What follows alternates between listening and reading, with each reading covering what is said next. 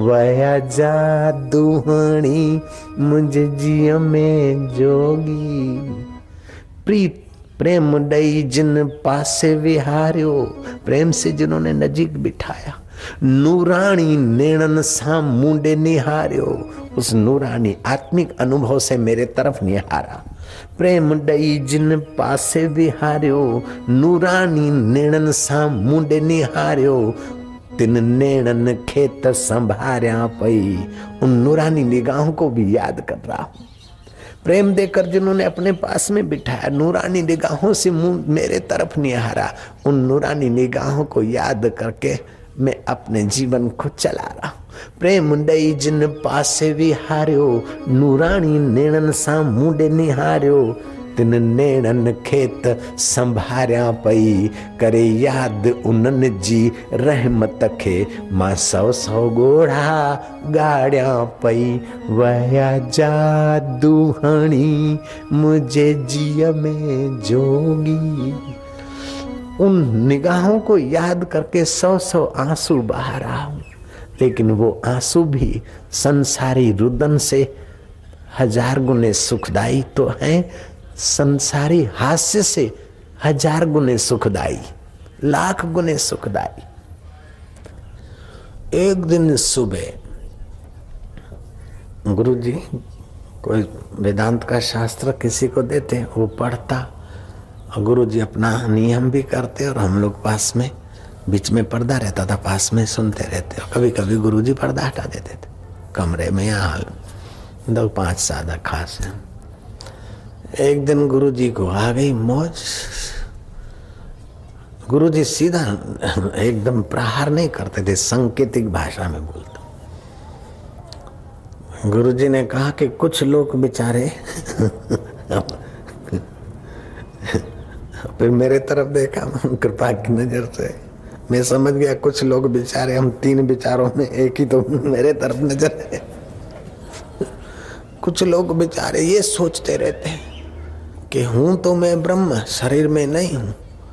लेकिन हमारे गुरु जी को जो उतना लोग मानते हैं, हम गुरु जी का अनुभव में, मेरे अनुभव में थोड़ी कमी है। वो कमी है कि बात मानकर ही कमी बना लेते मेरे में दोष है, मेरे में दोष है करके अपने को दोषी मान लेते मैं ऐसे लोगों को क्या करूँ, क्या बताऊँ भाई? ये देखो, गीता पढ़ी थी, कोई ग्रंथ गीता का।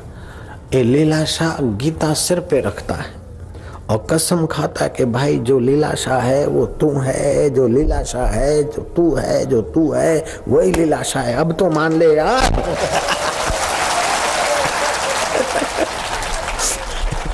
उस कृपालु ने अभाना पादक भी मार भगाया।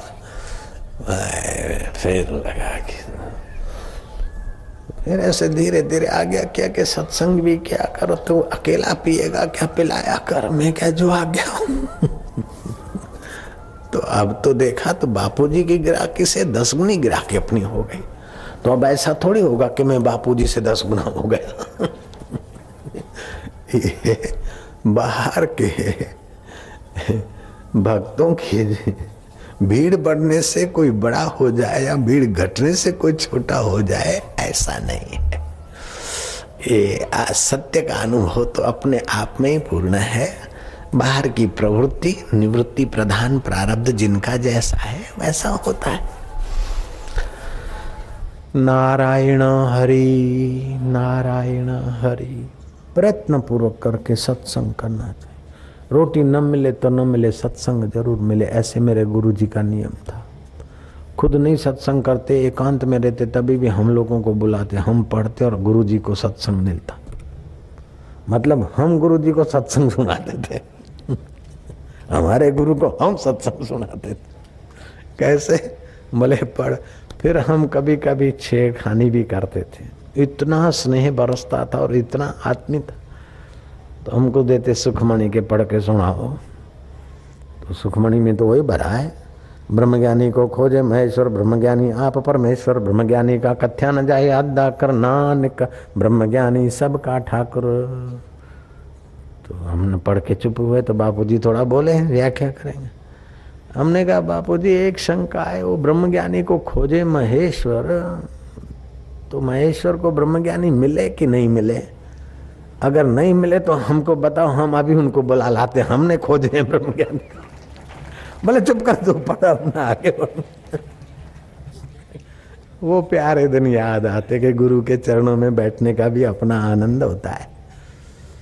वो बोले तो बोले, चुप भी बैठे हैं तो और उनकी नूरानी निगाहों में बैठने की भी अपनी महत्ता होती, वो भी मौन सत्संग है। ज़रूरी कोई है कि वो बोलते ही रहे, उसी का नाम सत्संग। ना? सत्य स्वरूप ईश्वर में जिन्होंने विश्रांति पाई, ऐसे महापुरुषों के निकट बैठे रहे, तभी भी मुख सत्संग है वो तो। ऐसे महापुरुषों को जो पहचानते हैं ना, वो सत शिष्य, वो तो यूँ कहते हैं, गुरुजी तुम तसल्ली न दो, सिर्फ़ बैठे ही रहो, महफिल का रंग बदल जाएगा। गिरता हुआ दिल भी संभल जाएगा संभल जाएगा। काम में, क्रोध में, लोभ में, मोह में, मद में, मात्सर्य में जो दिल गिर रहा है, वो भी संभल जाए।